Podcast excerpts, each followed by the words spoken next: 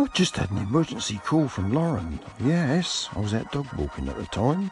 I had to proceed back to home and rush upstairs to save her from a spider.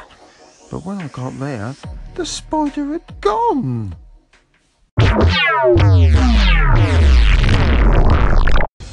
This little incident reminds me of something that happened a few years ago when I had to go upstairs and save her from a spider.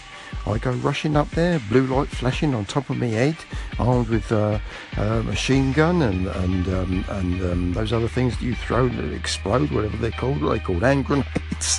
Hand grenades, yeah, that's it, yeah. And then I go into and have to sort out this spider. Oh my word!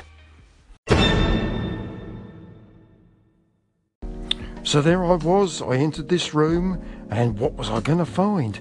Oh my word, it was the smallest spider I'd ever seen.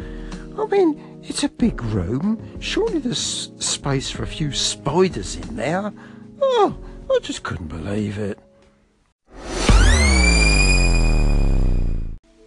Now, just in case anyone's worried as to what happened to this actual spider, I do have to assure you all that he was quite safe afterwards. I placed him or her, whichever it was, into a plastic bag and just rehoused said spider into the back garden. So, you know, there was certainly no spiders were harmed during this very difficult and complicated operation.